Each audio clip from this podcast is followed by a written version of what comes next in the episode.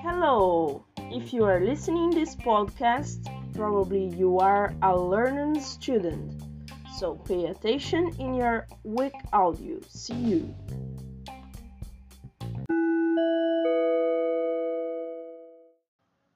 Hello everyone, my name is Hilda. I'm from China and I stayed six months in USA doing my high school and studying English. I was in a small city called Winter Park. It's small but cool and there are a lot of things to do. The school was very big. I did a lot of different things and knew too many people. I did the high school and a course of Model 2. In the course, we learn how to walk in the catwalk and how to use be the best clothes.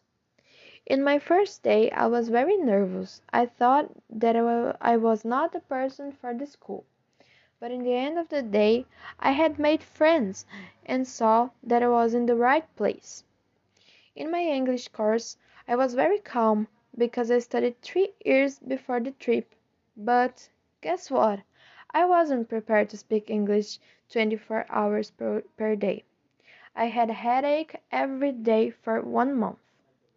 After the first month, I got it. I missed my family every day. It was very, it was very difficult to stay far from them, but it passed fast. That's it. If you have any question, I'm open for it.